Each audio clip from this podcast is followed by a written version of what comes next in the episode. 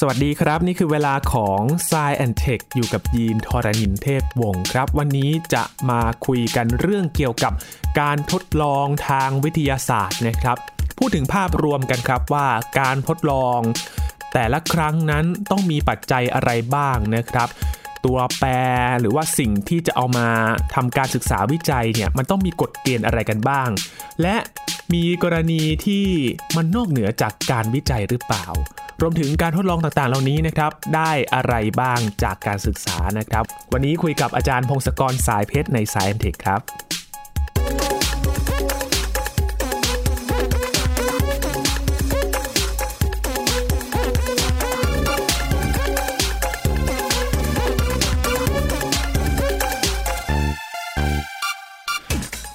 ทุกครั้งที่เราคุยกับอาจารย์พงศกรสายเพชรนะครับ ส่วนใหญ่จะเป็นการศึกษาวิจัยการทดลองนะครับ ค้นหาข้อมูลต่างๆ หรือว่าพยายามที่จะหาคำตอบ บางงานวิจัยก็ทำกันมาหลายปีแล้วนะครับทำมาหลาย ๆ รุ่นด้วยเพื่อที่จะหาคำตอบที่แท้จริงได้ข้อมูลมาเยอะๆนะครับ เพื่อที่จะยืนยันว่าสิ่งที่เขาค้นหานั้นนะมีคำตอบอย่างไรบ้างตรงกันหรือเปล่านะครับ แต่วันนี้ครับเราจะมาดูภาพรวมกันนะครับ ว่ากว่าที่เขาจะทำการศึกษามาเนี่ยมันมีเส้นทางการวิจัยอย่างไรบ้าง มีปัจจัยอะไรบ้าง มีข้อกำหนดข้อควรระวังอย่างไรบ้างนะครับ วันนี้จะคุยกับอาจารย์พงศกรกันอย่างเจาะลึกเลยครับ สวัสดีครับอาจารย์ครับ สวัสดีครับคุณยีน สวัสดีครับท่านผู้ฟังครับ กว่าที่เราจะ รู้ผลการวิจัยที่ตีพิมพ์มาจริง ๆ นะครับ อาจารย์เส้นทางมันนี่ก็ไม่ใช่ง่าย ๆ เลยนะครับ บางงานวิจัยนี่ใช้เวลาหลายปีเลยใช่ไหมครับ อาจารย์ใช่ครับอาชีพนักวิจัยเนี่ยเป็นอาชีพซึ่งต้องใช้ความอดทนและความพยายามนะครับรบต้องทำงานสะสมไปเรื่อยๆนะครับภาพรวมเนี่ยความรู้ของพวกมนุษยชาติทั้งหมดเนี่ยมันจะค่อยๆเพิ่มขึ้นโดยเฉลี่ยนะเราศึกษาสิ่งต่างๆ โดยวิธีการทางวิทยาศาสตร์นะครับ จริง ๆ เนี่ยเราก็สงสัยเรื่องรอบ ๆ ตัวเรามาเป็นแสนปีแล้วล่ะ ตั้งแต่เราเริ่มเดินสองขาเดินไปเดินมา แต่ว่าเราก็ไม่ค่อยได้มีความรู้อะไรเพิ่มเติม จนกระทั่งเวลาหลัง ๆ นี่เอง ไม่กี่ร้อยปีที่ผ่านมานะครับ สิ่งที่มันต่างกันเนี่ยก็เพราะว่าวิธีการคิดสมัยไม่กี่ร้อยปีที่ผ่านมาเนี่ยเป็นเป็นการหาความรู้โดยวิธีทางวิทยาศาสตร์ โดยที่สิ่งสำคัญที่สุดเนี่ยก็คือเรามีการตรวจสอบว่าความคิดของเรา สิ่งที่คิดว่าอะไรจะเป็นอะไรเนี่ย มันเป็นจริง ๆ หรือเปล่านะครับ โดยที่เรามาตรวจสอบจริง ๆ ไอ้ที่ตรวจสอบเนี่ยก็ตรวจสอบจากการสังเกตการและการทดลองนั่นเองนะครับ คือ2ออย่างเนี่ยเป็น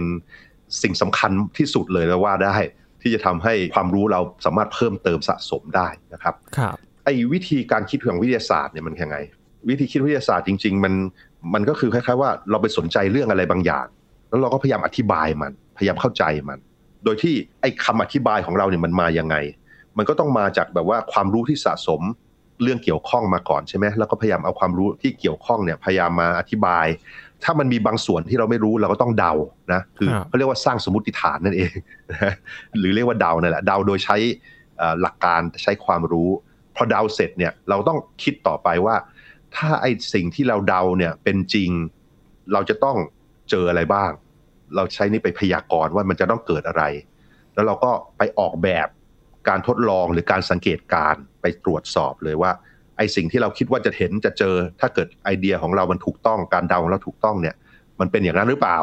อันนี้คือการออกแบบทดลอง แล้วอีกอันหนึ่งที่สำคัญมากๆ ซึ่งคนส่วนใหญ่จะไม่ทำคือ ถ้าเราเครื่องคิดว่าถ้าไอเดียเราไอเดียเรามันไม่ถูก ถ้ามันเป็นผิดเนี่ย เราควรจะเห็นอะไรด้วยนะ อันนี้จะต้องเป็นการ เช็คด้วย เพราะว่าส่วนใหญ่เราจะมองเฉพาะหาเฉพาะข้อมูลมาสนับสนุน ว่าไอเดียเราถูกหรือเปล่า แล้วเราก็หยุด แล้วมันก็เลยติดกับนะคนก็สามารถติดกับความคิดอย่างเงี้ยเป็นเวลาเป็นร้อยเป็นพันปีได้ คือไม่พยายามไปหาข้อมูลที่มาแย้งความคิดของเรานะ มันก็จะกลายเป็นเชื่อข้างเดียวใช่ไหมครับอาจารย์ถ้าฟังแบบนั้นแล้ว ใช่ใช่ คือมันมีชื่อเลยเขาเรียก confirmation bias คือมันเป็น เรื่องใหญ่ที่สุดในหัวเรา เราทุกคนมี พอเราคิดว่ามันอะไรควรจะเป็นแบบไหนแบบนึงอะเราก็จะ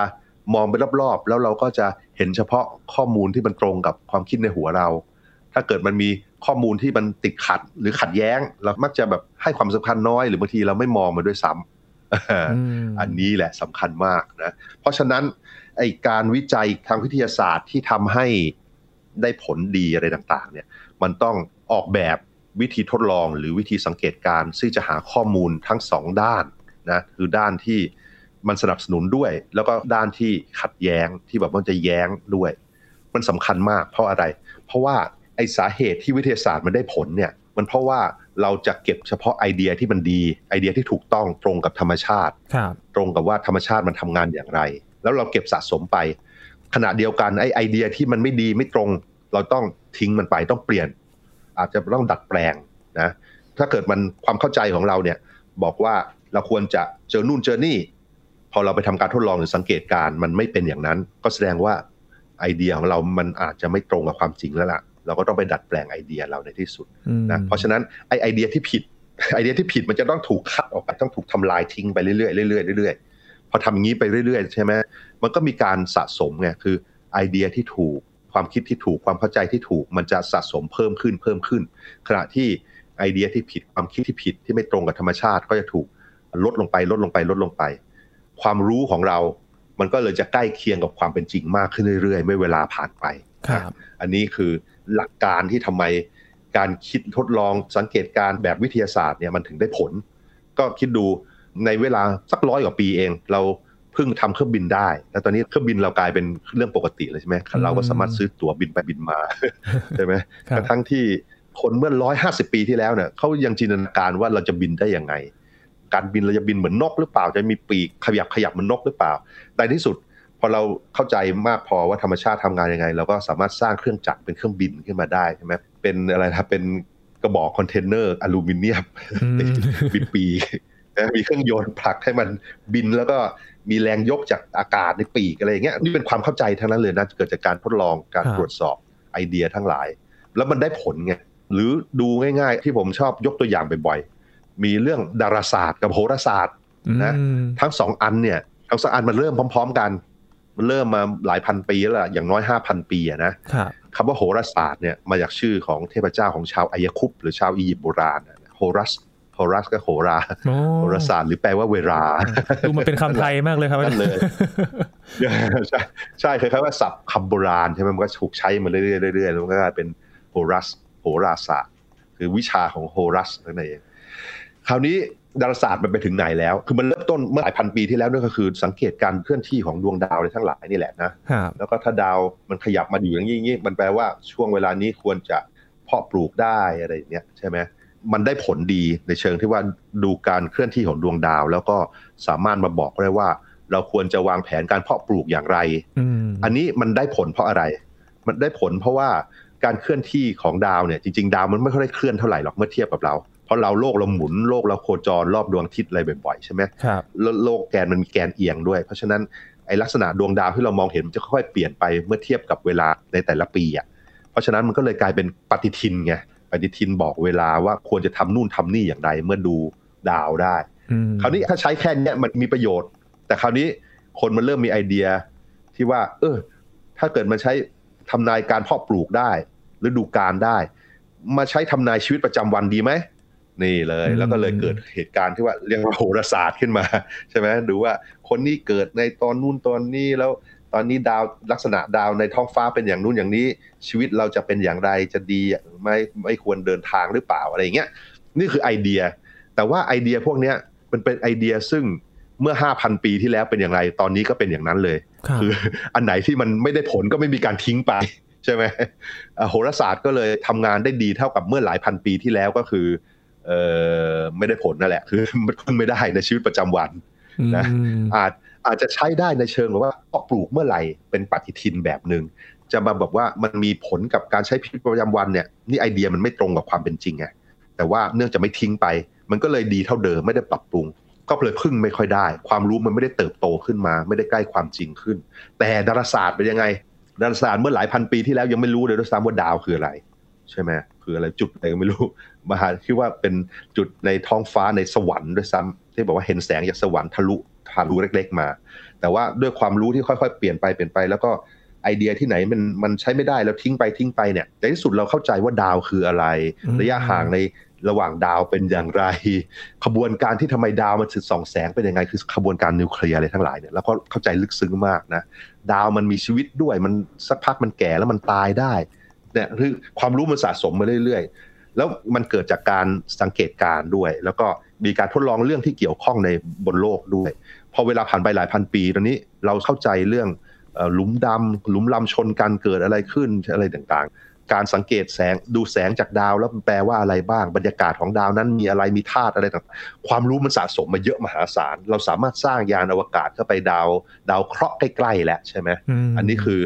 ในอนาคตมันก็คงค่อยๆดีมากขึ้น ถ้าเกิดเรามีข้อมูลเพิ่มขึ้นเรื่อยๆ ไอเดียที่ดีเราเก็บไว้ไอเดียที่เสีย ที่ไม่ดีไม่ตรงความจริงเราทิ้ง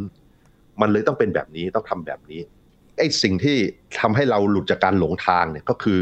การสังเกตการและการทดลองที่ถูกต้องนั่นเองนะก็คือเราต้องคิดว่า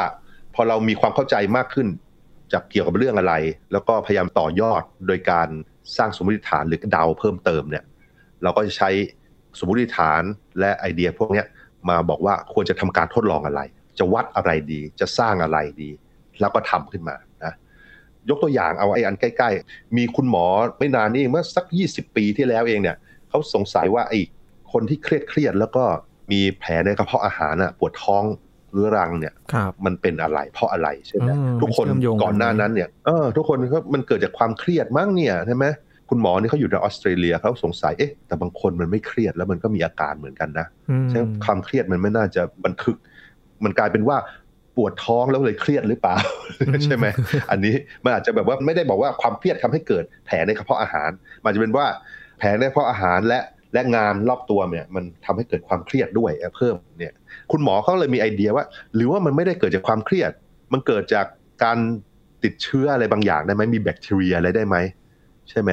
แล้วคุณหมอเขาก็ทดลองคือ ตอนแรกเขาก็ไม่ได้ทดลองกับคนอื่นด้วยซ้ำนะเขาทดลองตัวเองเลย มีการใส่ ยาปฏิชีวนะลงไป กินยาปฏิชีวนะเข้าไปในกินเข้าไป แล้วเขาก็สงสัยว่าไอเชื้อแบคทีเรียเนี่ยเขาคิดว่ามันน่าจะเกิดจากเชื้อแบคทีเรียในท้องเขาอันนี้คือไอเดียที่เขาเดาใช่ไหมถ้าเกิดมันเป็นเชื้อแบคทีเรียเนี่ยถ้าใส่ยาเป็นเชื้อบางประเภทเข้าไป มันน่าจะดีขึ้นเขาก็ทดลองแล้วก็เอ้ย มันได้ผลสำหรับตัวเขาเองนะ มันดีขึ้น แล้วก็เลยทำการทดลองที่แบบว่าใหญ่ขึ้นไปหา คนไข้ที่มีอาการเนี่ยแหละอาการแผลในกระเพาะอาหารปวดท้อง แล้วก็มีการตรวจว่ามันมีเชื้อแบคทีเรียอะไรในกระเพาะอาหารหรือเปล่า ก็พบว่ามันมีเชื้อแบคทีเรียประเภทหนึ่งเลย มีชื่อมีชื่อเฉพาะของมันเลย แล้วก็เอาเชื้อแบคทีเรียนี้มาเช็คดูว่ามันจะฆ่าด้วยสารอะไรดีก็ออกแบบ ก็เลือกเอายาที่มันควรจะทำงานกับแบคทีเรียนี้ได้ดี แล้วก็ทดลองกับกลุ่มคนนี่แหละ ก็ทดลองคือ สมมุติมีกลุ่มคน ต้องมีเยอะหน่อยใช่ไหมคือแบบว่ามันก็เป็นไปได้ว่าคนบางทีเขาบางทีแผลในเพราะอาหารนี่มันก็อาจจะหายไปเองได้ ถ้าเกิดเขาใช้ชีวิตเปลี่ยนไปบ้างอะไรอย่างนี้ หรือว่าบางคนเขาอาจจะไม่ใช่แผลในเพราะอาหารไม่อาจจะไม่ได้เกิดจากแบคทีเรียนี้ทั่วไป เพราะฉะนั้นมันก็ต้องทำการเปรียบเทียบอย่างดี เพราะมันนี่การทดลองที่จะให้เป็นเรื่องเป็นราวเนี่ย มันก็ต้องแบ่งคนมาแบ่งว่าส่วนหนึ่งจะให้ให้ยาที่เราต้องการดูว่ามันได้ผลหรือเปล่า แล้วอีกส่วนหนึ่งก็ให้ยาหลอกนั่นเองยาหลอก นะหรือเรียกว่า placebo นั่นเองไอ้ยาหลอกเนี่ยกินเข้าไปจะไม่มีผลอะไร ส่วนใหญ่เป็นเม็ดแป้งเม็ดน้ำตาลอะไรอย่างเงี้ยหรือเป็นน้ำเกลืออย่างเงี้ยพอทำการทดลองปุ๊บปรากฏว่าไอ้กลุ่มคนที่ให้ยาปฏิชีวนะอาการมันดีขึ้นอย่างเห็นได้ชัดเมื่อเทียบกับอีกกลุ่มหนึ่งที่ให้ยาปลอมอันนี้เริ่มสรุปได้ว่ามันต้องมีอะไรแล้วล่ะมันต้องต่างกันระหว่างสองกลุ่มนี้ และเนื่องจากสองกลุ่มเนี้ยเราพยายามเลือกกลุ่มคนที่มันมีลักษณะคล้ายๆกันช่วงอายุคล้ายๆกันมีอาการเหมือนเหมือนกัน สิ่งที่ต่างกันอย่างเดียวก็คือ กลุ่มหนึ่งให้ยาจริง อีกกลุ่มหนึ่งให้ยาหลอก แล้วกลุ่มที่ได้ยาจริงมันมีผลต่างมาอย่างเช่นได้ชัดเนี่ย ก็น่าจะพอบอกได้ว่ามันน่าจะเกิดจากยาจริง ๆ นั่นเองนี่ก็เลยไอเดียนี้มันก็เลย อืมมันตรงกับสิ่งที่เขาคิดว่าถ้าเกิดแผลในกระเพาะอาหารมันเกิดจากการติดเชื้อแบคทีเรีย เพราะฉะนั้นการให้ยาที่ไปฆ่าแบคทีเรีย น่าจะทำให้ดีขึ้น แล้วก็ออกแบบการทดลองมันก็สอดคล้องกัน แล้วตอนนี้มันก็เลยกลายเป็นวิธีการรักษาไปเลย รักษาไอแบบมีแผลในกระเพาะอาหารไปเลย มันเกิดจากการอักเสบจากแบคทีเรียพอฆ่าแบคทีเรียมันก็ดีขึ้นได้อย่างชัดเจน แล้วคุณหมอนี่ก็ได้รางวัลโนเบลไป อันนี้มันเริ่มจากไอเดียประมาณเนี้ยคือแบบเราก็ไม่ค่อยแน่ใจว่ามันคืออะไร เอ๊ะมันเกิดอะไรขึ้น แต่พอมีไอเดียปุ๊บเราก็ต้องคิดต่อว่า ถ้าเกิดไอเดียเป็นจริงเราควรจะทดสอบอย่างนี้ ออกแบบการทดลองอย่างไงดีเห็นไหมครับแล้วมันสำคัญที่ว่าต้องมีการเปรียบเทียบไงอืมต้องเปรียบกำลังจะเทียบด้วยว่าสงสัยเลยครับอาจารย์ เพราะว่าทุก ๆ ครั้งที่เราพูดถึงการศึกษาการวิจัยเนี่ย มันจะมีตัวเปรียบเทียบตลอดเลย บางทีก็ให้ยาหลอกบ้าง บางทีก็เหมือนกับว่า เปรียบเทียบการนอนคนที่ใช้ชีวิตปกติ หรือว่าจะเป็นใช่อย่างอื่นที่มาเทียบกันเพื่อที่จะได้เห็นความเปลี่ยนแปลง มันจำเป็นมากแค่ไหนใช่คครัรับบอาจารย์กับการที่จะเอาตัวเปรียบเทียบมาทำการศึกษาวิจัยนะครับ มันจำเป็นมากเลยนะครับ เพราะว่าอย่างแรกมนุษย์เนี่ยเป็นคนที่ชอบเห็นรูปแบบต่างๆ ทั้งๆที่บางทีมันไม่มีรูปแบบเขาเรียกว่าค้นหาแพทเทิร์นน่ะแพทเทิร์นคือรูปแบบต่างๆ สมองเราพยายามเชื่อมโยงนู่นเชื่อมโยงนี่หาเหตุหาผลตลอดเวลา เพราะฉะนั้นในหลาย ๆ ครั้งเราจะเชื่อมโยงสิ่งที่ไม่เกี่ยวข้องกันเลยอืมอันนี้ข้อแรกเราจะชอบหลอกตัวเองประเภทนี้ เห็นรูปแบบเชื่อมโยงทั้งๆที่บางทีไม่มี และอย่างที่สองคือ เราไม่ค่อยมีความสามารถในการ ให้น้ำหนักหลักฐานต่างๆ คือถ้าอะไรมันทำให้เราตื่นเต้นเนี่ย เราจะให้น้ำหนักมากอืมนะยกตัวอย่างเช่นเครื่องบินตกตุ้มเนี่ยเครื่องบินตกเวลามันตายทีตายเป็นร้อยเลยใช่ไหมครับเราก็จะรู้สึกว่าเครื่องบินมันไม่ปลอดภัยใช่ไหมอืความรู้สึกจริงๆเลยพอเราได้กินข่าวอย่างเงี้ยเรารู้สึกไม่ดี นี่แหละ ถ้าเกิดเราไปดูความปลอดภัยสถิติจริงๆอะการเดินทางแบบต่อล้านกิโลเมตรอะไรอย่างเงี้ย การบินมันปลอดภัยมากๆ เมื่อเทียบกับสิ่งต่าง ๆ ใช่ไหมแต่ว่า ความสามารถในการอะไรล่ะให้น้ำหนักต่างๆเนี่ยเราไม่มีในหัวเรา ส่วนใหญ่เราจะใช้ตัดสินใจให้น้ำหนักสิ่งต่างๆ ตามอารมณ์ที่เรารู้สึกเกิดขึ้นครับนะเพราะฉะนั้นสองเรื่องเนี้ยมันเลยสำคัญที่ว่าจะต้องทำให้เราต้องออกแบบการทดลองและเปรียบเทียบให้ดี เราจะได้สามารถสรุปเรื่องที่มันเป็นจริงได้ ไม่ใช่แบบว่าถูกชักจูงโดยการหลอกตัวเองหรืออารมณ์ของพวกเรา ยกตัวอย่าง สมมุติว่ามี คุณหมอคนหนึ่งเขาบอกว่า นี่นะมากินสมุนไพรหรือน้ำของเนี่ยมีมีน้ำวิเศษกับเขาเนี่ยในแก้วเนี่ย แล้วบอกกินเขาบอกว่าคนที่ป่วยเป็นไข้หวัดเป็นโรคปวดหลังอะไรต่างๆ เนี่ยเขามากินน้ำอันนี้ แล้วบอกว่า 90%เนี่ยหายในเดือนต่อไปก็หายแล้วนะสมมุติว่ามันเป็นจริงอย่างนั้นด้วย คือคนที่เข้ามาร้อยคนแล้วมีอาการป่วยต่างๆ เนี่ย กินแล้ว 90% 90 คน ก็อาการต่างๆ นี้มันลดลงหรือดีขึ้นในหนึ่งเดือน เออ อันนี้เราสามารถสรุปได้ไหมว่าไอ้ของที่กินเนี่ยมันมีผลจริง ๆ มันดีจริงนะ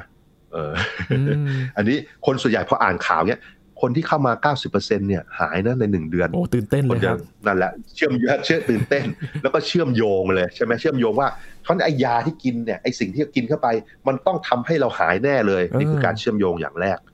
นะ อย่างที่สองคือ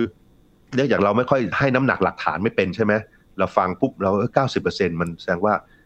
ไอ้ยานี่มันต้องเก่งมากเลยมันหาย มันต้องอะไรล่ะทำให้คนส่วนใหญ่หายเลย แต่จริง ๆ มันเป็นยังไง มันเป็นอะไรได้อีกบ้างใช่ไหมถ้าเกิดเราเราคิดแค่นี้ปุ๊บเราก็จะไม่เข้าถึงความจริงเลยว่าไอ้ยาที่กินเข้าไปมันมีผลจริงหรือเปล่า สิ่งที่เป็นไปได้ก็คือไอ้คนส่วนใหญ่เนี่ย บางทีไอ้โรคส่วนใหญ่จะว่าไป มันก็มีสามทางคือ มันดีเท่าเดิมอะมีอาการเท่าเดิม หรือมันดีขึ้นหรืออาการเลวลงอืใช่ไหม แล้วไอ้อาการพวกเนี้ยเราจะรู้ได้ยังไงว่า พอกินยาพวกยาที่กินเข้าไปเนี่ย มันทำให้อาการมันดีขึ้นจริง ๆ ครับ ไม่ใช่ว่าอยู่เฉยๆแล้วมันดีขึ้น หรือไม่ใช่ว่าคิดว่าได้รับการรักษาหรือกินยาแล้วแล้วให้ว่าร่างกายมันหายปวด อันนี้ซึ่งมันเป็นเรื่องเรื่องราวนะ placebo เนี่ยคือบางทีเราคิดว่าได้รับการรักษาแล้วเราก็รู้สึกดีขึ้นจริง ๆ เลย นี่ก็คือสิ่งที่เราต้องระมัดระวัง เราก็เลยต้องทำการเปรียบเทียบไงคือโอเค ถ้าเกิดจะเช็คดูว่าไอยาที่บอกว่าคน 90%กินแล้วหายในหนึ่งเดือนเนี่ย มันดีจริงหรือเปล่า เราก็ต้องทดสอบมาเปรียบเทียบดูว่าให้ยาตัวนี้กับยาหลอกคือหน้าตาเหมือนกัน แต่ว่าไม่มีสารเคมีอะไรวิเศษ ไม่มีสมุนไพรวิเศษหรืออะไรต่างๆ อาจจะเป็นเป็นน้ำเกลือหรือว่าน้ำตาลน้ำเชื่อมหรือว่าแป้งอะไรอย่างเงี้ยนะให้กิน แล้วก็ดูว่าในหนึ่งเดือนต่อมาสองกลุ่มเนี่ยที่ได้ยาจริง ๆ ไปกับยาหลอกไปมันต่างกันจริงหรือเปล่า เพราะว่ามันเป็นไปได้อย่างมากในเรื่องต่างๆ เนี่ย ที่ว่าคนไม่ว่าป่วยอะไรก็ตาม ถ้าเกิดมันไม่ใช่ป่วยแบบหนักรุนแรงหรือติดเชื้ออักเสบอะไรเนี่ยจะพักร่างกายมันก็หายเองมันซ่อมเองได้อืมก็จะดูดีไม่ต้องขึ้นพึ่งยาเลย ไม่ต้องพึ่งยาหลาย ๆ ครั้งหลาย ๆ ครั้งครับแล้วก็ไอ้เรื่องที่แบบว่าที่เกี่ยวกับการเจ็บปวดทั้งหลายเนี่ย มันมีการวิจัยเพิ่งออกมาไม่นานนี้เองว่า แค่เราคิดว่าเราได้รับการรักษาเนี่ย สมองไอ้ส่วนที่ไปควบคุมการเจ็บปวดมันทำงาน เพิ่มเป็นพิเศษ มันทำให้ มันทำให้เรารู้สึกปวดน้อยลงอืมอย่างนั้น คืออยู่เฉยๆก็เป็นอย่างนั้น เพราะฉะนั้นการที่จะมาตัดสินว่าอะไรมันได้ผลหรือไม่ได้ผลเนี่ย ก็อย่างแรกเราต้องเทียบกับยาหลอกก่อนด้วย เทียบว่ามันได้ผลจริง ๆ นะ ไม่ใช่เฉพาะแค่ว่าแค่รู้สึกว่าได้รับการรักษาแล้วจะดีขึ้นเองอืมนะซึ่งอันเนี้ยมันสำคัญเพราะอะไร เพราะว่าการแพทย์ทางเลือกส่วนใหญ่จะไม่มีการเปรียบเทียบอย่างนี้ไง การให้สมุนไพรประเภทต่างๆ การให้ทำนู่นทำนี่ให้ออกกำลังกายประเภทต่างๆเนี่ยคือมันไม่ได้เปรียบเทียบว่าเอ่อถ้าเกิดเทียบกับยาหลอกแล้วมันได้ผลเท่ากันหรือเปล่าครับนะในที่สุดเนี่ยถ้ามันเปรียบเทียบไม่ได้ผลเนี่ยก็จะได้วิจัยลึกซึ้งเข้าไปว่าไอสารเคมีที่มีส่วนประกอบอะไรเอ่ยที่มันออกฤทธิ์ที่ทำให้อาการต่างๆ มันดีขึ้น แล้วก็วิจัยต่างๆ ในที่สุดมันก็จะเป็นยาที่แบบว่าเราสามารถควบคุมความเข้มข้นต่างๆ ได้ดี แล้วก็มีผลข้างเคียงน้อยในที่สุด แต่ถ้าเกิดกินมั่วๆไปเรื่อยๆ แล้วก็ไม่มีการตรวจสอบชัดเจน ไม่มีการเปรียบเทียบชัดเจนกับยาหลอก มันก็ไม่สามารถจะสรุปอะไรให้มันเป็นประโยชน์ได้เท่าไหร่อะอืมันก็มันก็อย่างมากก็พูดว่า โอเคกินแล้วมันไม่มีโทษ แล้วก็รู้สึกดีขึ้นอย่างเงี้ยมันก็สรุปได้ประมาณนั้นนะครับแต่ถ้าเกิดมันมีการเปรียบเทียบเป็นเรื่องเป็นราวเทียบกับยาหลอกปุ๊บมันก็จะสรุปได้ดีขึ้นว่า โอเค มันทำงานได้ดีกว่า ยาหลอกแน่นอน หรือเออมันทำงานได้เท่าๆกับยาหลอกอย่างเงี้ย ถ้าเกิดมันทำงานได้เท่าๆกับยาหลอกเราก็รู้ว่าจริงๆ มันก็ทำงานเหมือนยาหลอกนั่นแหละคือมันไม่ได้มีสารเคมีอะไรไปทำให้ร่างกายเราเปลี่ยนแปลงมากมายหรอกนะนี่คือสิ่งที่ต้องทำอะก่อนจะเปรียบเทียบว่าการรักษาอะไรมันได้ผลหรือเปล่า มันต้องเปรียบเทียบอย่างนี้จริง ๆ จะไปมั่วๆไม่ได้ เพราะถ้ามั่วๆมันก็จะเป็นเเรื่องที่เราวิธีการรักษาต่างๆ ที่สะสมมาเป็นพันปีอะแล้วซึ่งหลาย ๆ อย่างมันก็ไม่ได้ผล แต่หลาย ๆ อย่างมันได้ผลแล้วมันก็พัฒนากลายเป็นยาจริงจังนะที่แบบเราใช้ได้จริงๆอืมเพราะฉะนั้นอยากจะฝากไว้ว่าการแพทย์ทางเลือกทั้งหลายเนี่ย จริง ๆ มันคือสิ่งที่ยังไม่ได้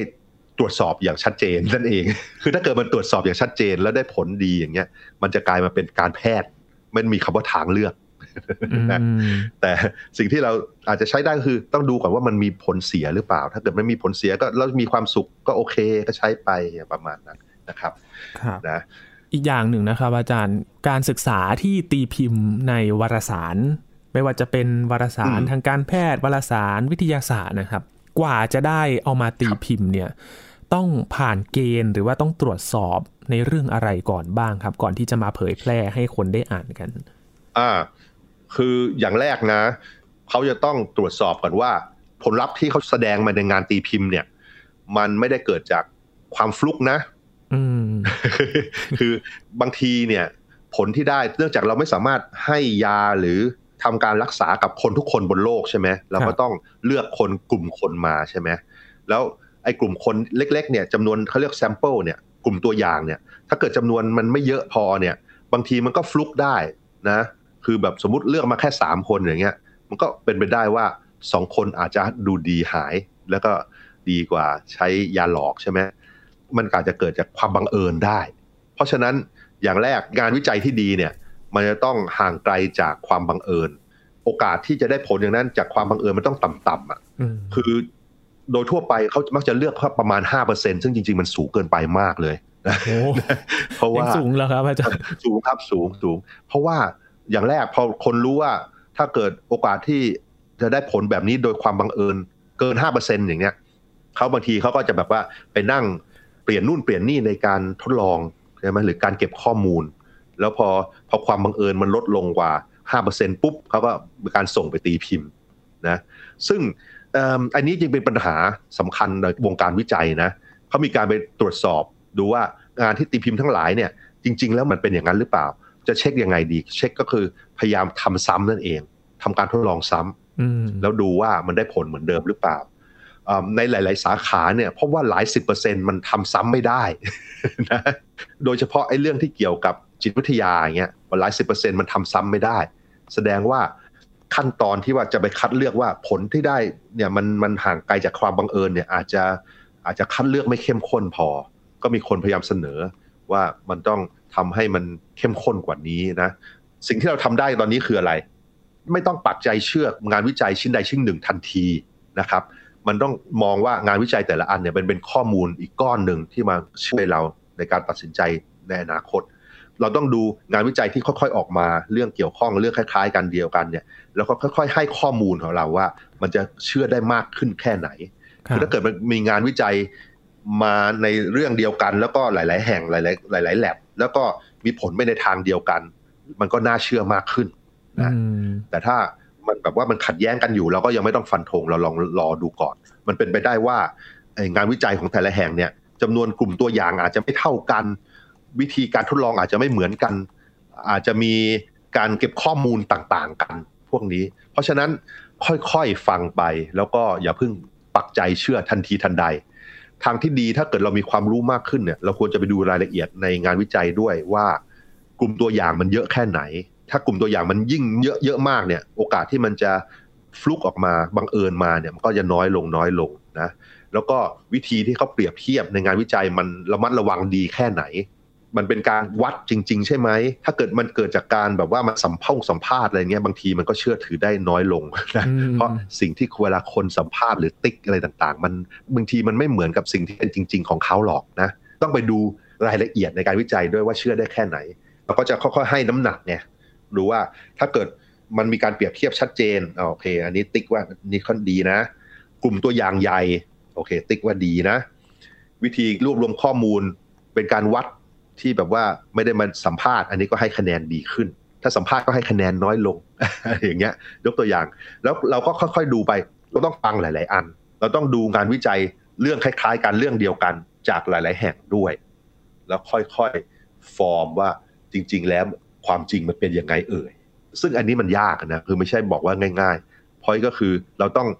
ไม่รีบเชื่อง่าย แล้วก็ค่อยๆดูข้อมูลสะสมไปเรื่อยๆ สักพักหนึ่งเนี่ยก็จะมีข้อมูลจากการวิจัยเยอะมากพอหลายแห่งมากพอ แล้วมันอาจจะเริ่มสรุปอะไรได้ดีขึ้นนะครับนะในอนาคตเดี๋ยวเราไปคุยต่ออีกว่าจริง ๆ แล้วมันจะมี เรื่องซึ่งน่ากลัวมากขึ้นอีกหน่อย เพราะว่าบางทีแม้ว่าไอ้งานวิจัยมันจะมีการเลือกมาด้วย เลือกคล้ายๆว่า มันพิมพ์เฉพาะอันที่น่าตื่นเต้นหรือน่าสนใจอะไรอย่างเงี้ยอันนี้เดี๋ยวในอนาคตเราคุยกันต่อมีเลือกพิมพ์ด้วยเอาเป็นว่าใช่มันมีการเลือกพิมพ์ใช่ไหมคือ สมมุติคือถ้าเกิดมันมีการเลือกพิมพ์ เลือกตีพิมพ์ เลือกเผยแพร่เนี่ย มันจะทำให้ข้อมูลเริ่มบิดเบือนจริงปะนั่นแหละ อันนี้ต้องระวังแล้วเราก็ต้องไปไปแก้ยังไงเนี่ยความจริงมันเป็นเรื่องใหญ่ แล้วก็นักวิทยาศาสตร์ก็ต้องระมัดระวังเรื่องพวกนี้ด้วยนะครับนะแต่ว่าเรื่องวันนี้เท่าเกิดว่าพูดแค่เบื้องต้นเนี่ยก็คือการเปรียบเทียบคอนโทรลหรือกับหลอกเนี่ยมันสำคัญ เพราะว่าเรามักจะเชื่อมโยงเรื่องต่างๆง่ายมาก แล้วเราก็ไม่มีความสามารถในการให้น้ำหนักหลักฐานต่างๆ เพราะฉะนั้นเราเลยต้องออกแบบการทดลองการสังเกตการให้มัน มาต่อสู้กับเรื่องที่ไม่ดีในหัวของเราเนี่ยไอการที่สมองเราชอบทำอะไรประหลาดประหลาดแล้วไม่ตรงกับความจริงกันนี้นั่นเองนะครับ ครับจริงๆมันก็เหมือนกับการเสพข่าวเลยนะครับ อาจารย์ต้องดูแหล่งข่าวดูอย่างรอบด้านเหมือนกันครับ ไม่เว้นแม้แต่เรื่องของการวิจัยการทดลองก็ต้องดูอย่างรอบด้านเหมือนกันนะครับ อย่าเพิ่งด่วนสรุปไป ไม่งั้นก็จะเข้าใจผิดไปอย่างนั้นใช่ครับใช่ใช่นั่นแหละครับเหมือนวิ่งมาราธอนครับมันค่อยสะสมไปเรื่อยๆ นะค่อยๆไปในที่สุดความรู้ที่ถูกมันจะเก็บไว้แล้วความรู้ที่ผิดจะถูกทิ้งลงไปเรื่อยๆนะแต่มันไม่ได้ไม่ใช่เฉพาะวันนี้มันต้องสะสมระยะเวลาช่วงเวลาหน่อยนะครับอืมครับ นี่แหละครับคือเหตุผลของการศึกษาวิจัยที่ทำไมถึงมาในรูปแบบนี้นะครับ และต้องระมัดระวังเรื่องอะไร นี่เป็นเรื่องแรก ๆ เลยนะครับ ที่ต้องคำนึงถึงในการศึกษาวิจัยทางด้านวิทยาศาสตร์นะครับ วันนี้ขอบคุณอาจารย์พงศกรมาก ๆ เลยนะครับ ยินดีครับ สวัสดีครับ ครั้งหน้ามาคุยกันนะครับว่าจะต้องดูเรื่องอะไรกันต่อสำหรับการศึกษาวิจัยในเชิงนี้นะครับ นี่คือ s ายแอนเทคครับ คุณผู้ฟังติดตามรายการกันได้ที่ www.thaipbspodcast.com ครับรวมถึงพอดแคสต์ช่องทางต่างๆ ที่คุณกำลังรับฟังอยู่นะครับ อัปเดตเรื่องวิทยาศาสตร์เทคโนโลยี และนวัตกรรมกับเราได้ที่นี่ทุกที่ทุกเวลากับไทย PBS Podcast ครับช่วงนี้ยีนทรณินเทพวงศ์พร้อมกับอาจารย์พงศกรสายเพชรลาไปก่อนนะครับ สวัสดีครับ